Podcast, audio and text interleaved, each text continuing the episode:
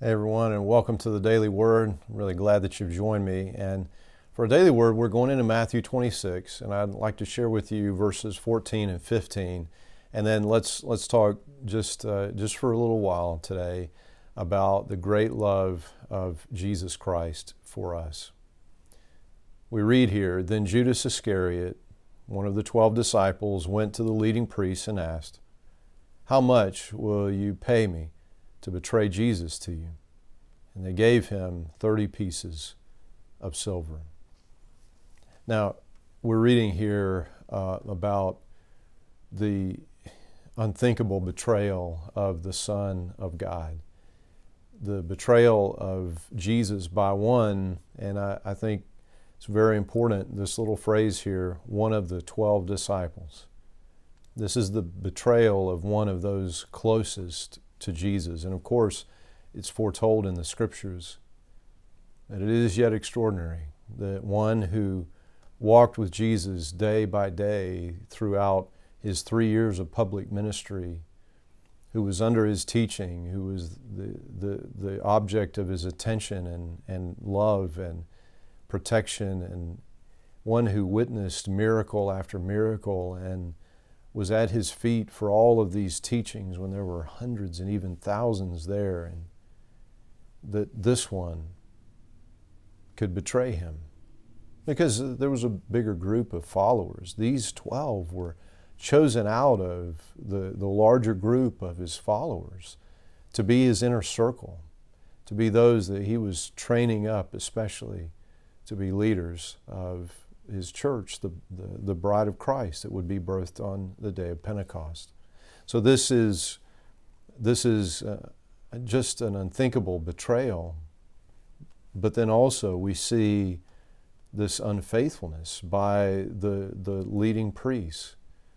You know, these are the folks who are charged with the responsibility of leading the people, and specifically leading the people to faithfulness to God in His Word.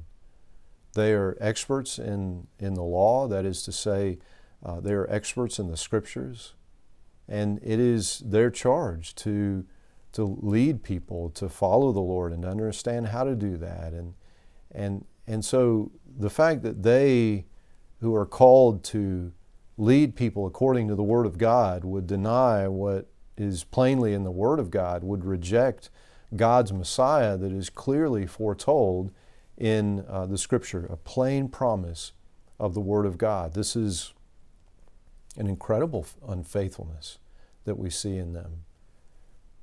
But you know, as often happens, um, as, as, soon as I start um, pointing out how wrong and how bad um, things that folks do in the scriptures, and um, you know, no sooner than I start to do that, that the Lord says, um, but how do you see yourself in this? And of course, we know that as a human race, as individuals, we too have betrayed the Lord. We've been unfaithful to Him.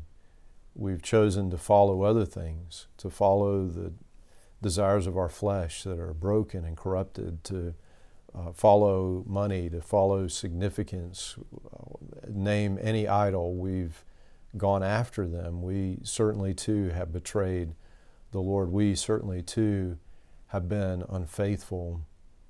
And understanding this sets the love of Jesus Christ in stark relief. It, it, it just. It just brings out the great depths, the great heights, the great breadth of the love of Jesus Christ for us. You know, it's not a, an accident that the price that they paid Judas was 30 pieces of silver. It was, in fact, um, the price for a slave. Exodus 21:32. Um, but if the ox gores a slave, either male or female, the animal's owner must pay the slave's owner 30 silver coins.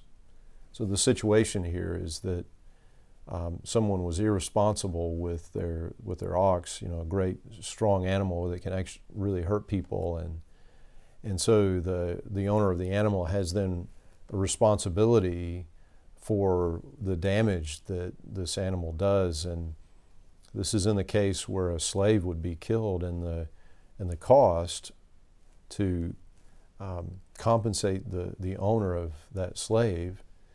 And we're going to lay aside the fact that God does not ultimately approve slavery. Um, this was just a concession at the time.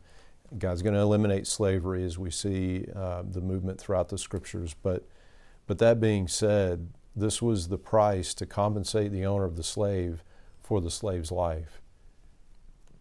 It's not an accident that that's the cost, that's the payment to Judas for Jesus, because we read this in Philippians 2, verses 7 and 8. He gave up his divine privileges. He took the humble position of a slave and was born as a human being.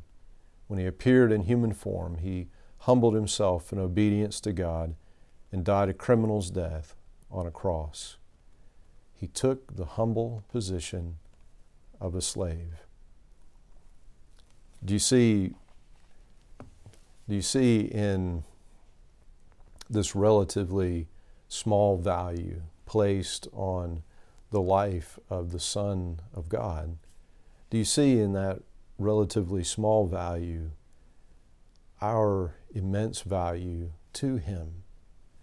He came into this world, He came for us, He came as one of us so that He could pay the price for our sake so that we might live. The price of the slave was 30 pieces of silver. But indeed, the price of the slavery to liberate us from the slavery that we are, were under to sin and death and evil and fear. And so it was an unimaginable price that he paid. He paid the life of his Son, our Savior, Jesus Christ. This is the extent of God's great love for us. Thanks be to God. Amen. And friends, until we get a chance to speak again, I pray that God would bless you and that He would keep you.